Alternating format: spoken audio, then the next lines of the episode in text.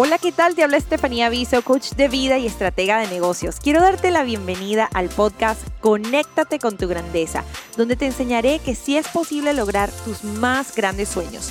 Aquí recibirás herramientas prácticas y comprobadas para brillar e iluminar al mundo con tu luz. Comencemos.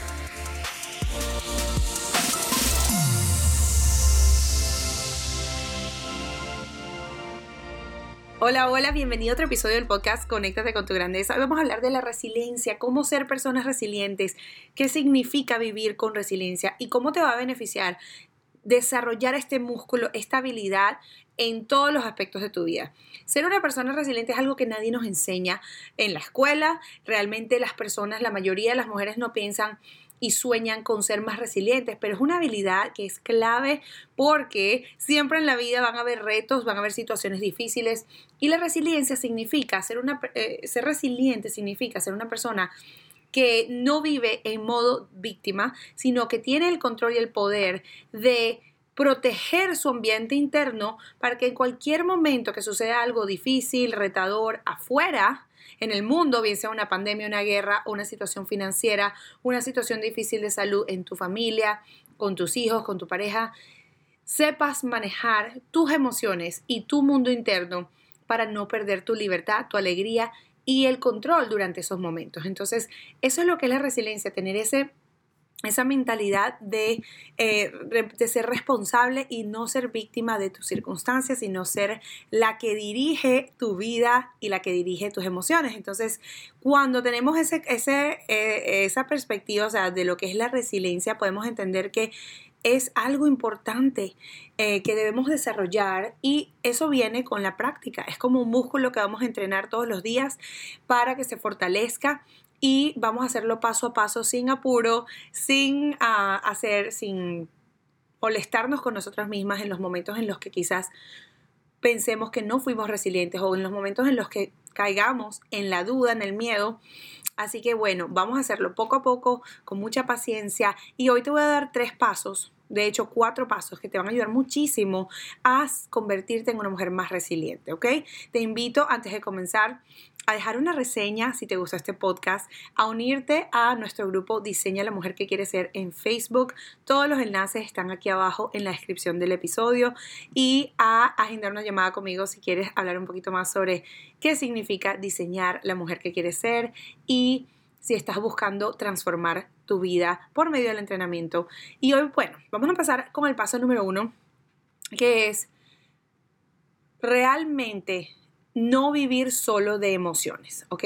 El paso número uno para ser resilientes es no vivir solo de emociones. Es saber que las emociones vienen y van, que van a ser afectadas por, los, por lo que pasa afuera, por lo que te dijo quizás tu jefe, lo que te dijo tu novio, lo que te dijo tu esposo, que tus hijos no te hicieron caso. O sea, tenemos que empezar a saber que las emociones no deben dirigir nuestra vida, que nosotras tenemos el control de ellas y no vivir solo de eso. Si, por ejemplo, hoy no sientes que quieres hacer, lavar la ropa, cocinar, hacer una diligencia que sabes que es importante para acercarte a tu meta o sabes que es necesaria para tu familia. Por ejemplo, eh, me ha pasado que hay momentos en los que tengo que lavar la ropa para, para que mis hijas tengan uniformes limpios para el colegio y no me provoca, pero me, me empujo y, me, hago el esfuerzo de decir, tengo que tener esta, este dominio de mis emociones para luego no sufrir. Y esa disciplina sobre tus emociones que te ayuda a ser una persona que no vive solo del sentimiento del momento, de la emoción del momento, es lo que te va a llevar más cerca a tus metas y a convertirte en la persona que realmente quieres ser para tus seres queridos y para el mundo, ¿ok? Entonces, número uno, no vivir solo de emociones, disciplinarnos, controlar nuestras emociones y hacer lo que sabemos que tenemos que hacer cuando no queremos, ¿ok? Es número uno para eh, liberarnos de esa tendencia de irnos como el viento, hoy, hoy no me siento como, hoy no siento que quiero hacer ejercicio, hoy siento que, que no voy a, a comer bien y luego no vivir con la frustración de esas malas decisiones. ¿ok? El paso número dos es también vivir y sentir el dolor en los momentos difíciles. Para ser resilientes, mis amores, es importantísimo saber que van a haber momentos en la vida que te van a retar, que te van a hacer llorar, que te van a hacer sufrir, que te van a hacer sentirte frustrada. Y mi invitación para ustedes, que lo aprendí de mi mentora, es que vivas ese dolor, que llores, que, que, que enfrentes el dolor y que no caigas en el error, que es el error en el que caen muchas personas, de evadir el dolor y como que adormecerte con distracciones. ¿Por qué? Las personas resilientes atraviesan el dolor, lo viven, lo sufren, lo lloran y luego cambian de dirección, que eso va a ser el, el, siguiente, vamos a hablar de eso en el siguiente paso. Las personas que se creen víctimas de las circunstancias o que no tienen esa resiliencia, ese músculo, ¿qué hacen? Y todos lo hemos hecho en algún momento, mis amores, todos lo todos los hemos, lo hemos hecho, pero lo estamos sacando a la luz para que no, para que no siga siendo algo uh, que repetimos. Y es las personas que viven en modo víctima evaden las situaciones difíciles se adormecen con alguna sustancia, con alguna actividad como ver Netflix por cinco horas seguidas o se adormecen evadiendo las responsabilidades y no viven el dolor, no viven el proceso. ¿Y, es, ¿Y qué sucede? Eso deja emociones atascadas en el cuerpo que luego se convierten en enfermedades, eh, nos afecta nuestras relaciones, afecta nuestros niveles de confianza en nosotros mismos. Entonces, el paso número dos es vive y siente los el dolor de los momentos difíciles. Atraviésalo. Si tuviste alguna situación que te sucedió en el pasado y la viviste, la lloraste, la sentiste, está bien. Ahora el momento es el momento es, ah, luego de que lo sientes, de que lo lloras, de que lo vives, es el momento de aprender del dolor. Y ese es el paso número tres de este episodio de hoy y es aprender del dolor. Saber que todo eso que nos pasa, esas situaciones difíciles, esos traumas, esas heridas que tenemos, están allí para enseñarnos algo.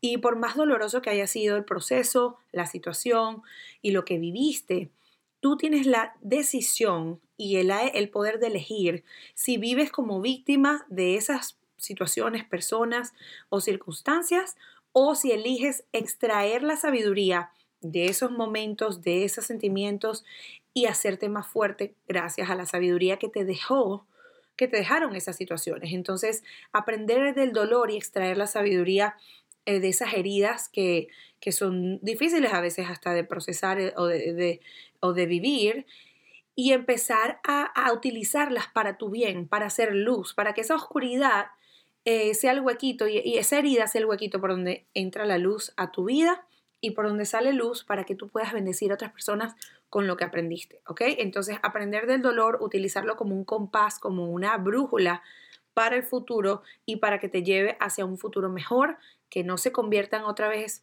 que no se repitan esos errores que quizás tú cometiste o que no se repitan esas situaciones difíciles por las que tuviste que pasar ah, y que puedas con eso cambiar el mundo de una forma positiva, bien sea en cada interacción que tengas con una persona o en ah, haciendo algo masivo como contando tu historia, escribiendo un libro, ayudando a los demás o creando una fundación, lo que sea. ¿Ok? Y el paso número cuatro es tomar acción y cambiar, la, cambiar de dirección hacia un nuevo futuro, ¿ok? Una vez que hemos pasado por un momento difícil, hemos extraído la sabiduría de ese momento, hemos aprendido, lo que nos queda después es tomar acción hacia un futuro diferente. Elegir la dirección en la que quieres que vaya tu vida, basándote en lo que deseas, en lo que sueñas crear y no repitiendo los patrones del pasado y, liberándote de el sufrimiento que viviste, ¿ok? Muchas veces es fácil y es la tendencia que tenemos los seres humanos de revivir el pasado. Entonces, todos los días, yo les he contado esto ya en los episodios, nosotros vivimos pensamos 90% de los pensamientos que pensamos el día anterior. O sea, estamos repitiendo en automático 90% de lo que pensamos ayer, la semana pasada, el mes pasado, si no estamos conscientes.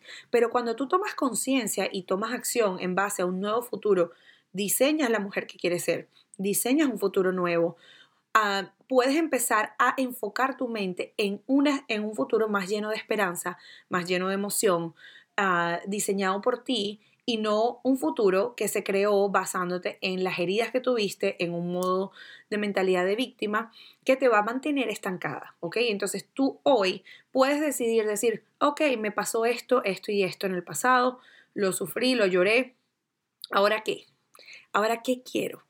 Y empezar a, a fortalecer tu mente recordándote de que tú puedes elegir un futuro mejor, de que las cosas pueden cambiar, de que las cosas no tienen que ser iguales a como eran antes. Yo pasé muchos, varios años desde cuando comencé mi emprendimiento eh, tratando de conseguir como estabilidad en mis ingresos como coach y me, me tardé un tiempo en hacerlo y yo les digo que era frustrante y yo un día me di cuenta que yo estaba como que...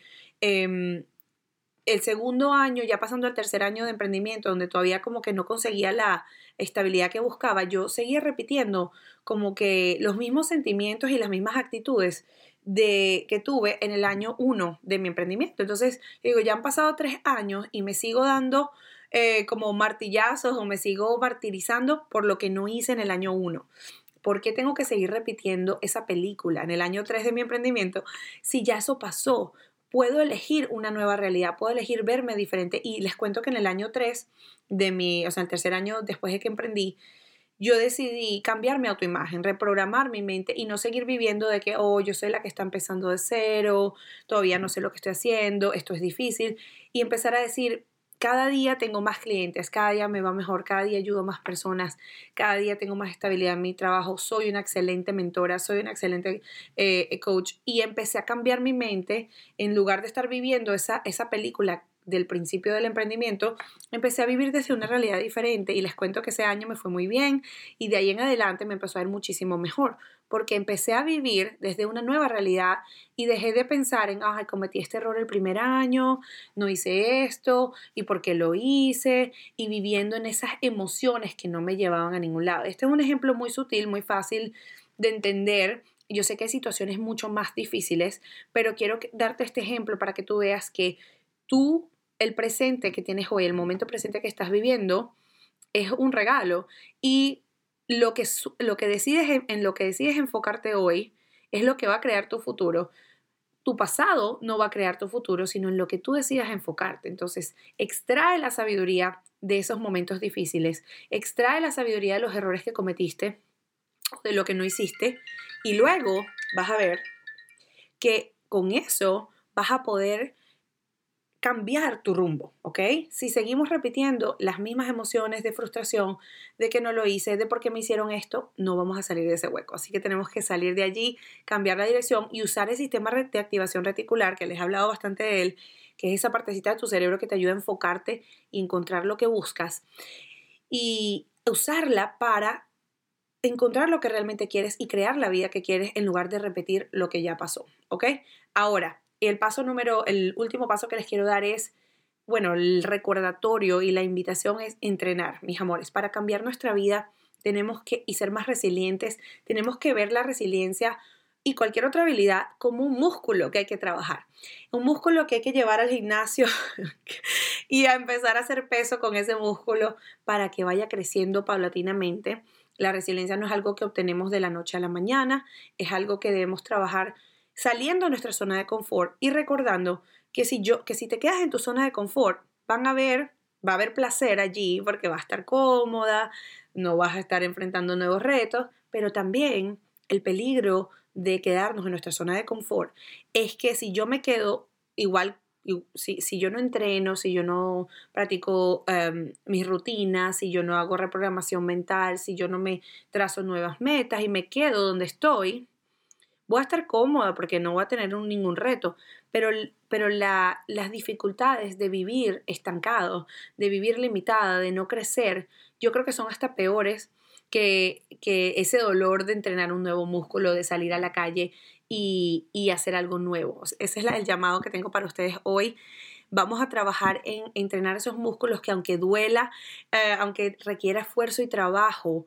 eh, crear una nueva versión de ti, es mucho mejor hacer eso y pasar por ese dolor que seguir estancados en el dolor de no cambiar, de no crecer y de nunca lograr nuestros sueños. Así que te invito a practicar la resiliencia. Espero que estos pasos te ayuden muchísimo. Recuerda dejar un comentario, una reseña aquí en, la aplicación eh, en la que estés escuchando el podcast, porque quiero saber si te están ayudando episodios, compártelos y ah, también en YouTube, si nos están viendo, muy, muy, muy feliz de poderles servir a través de video también. Así que dejen sus comentarios, suscríbanse y estamos aquí para servirles. En los comentarios tendrán todas las descripciones de los enlaces para conectarse conmigo, para unirse a mis grupos y poder seguir entrenando y desarrollándose como mujeres.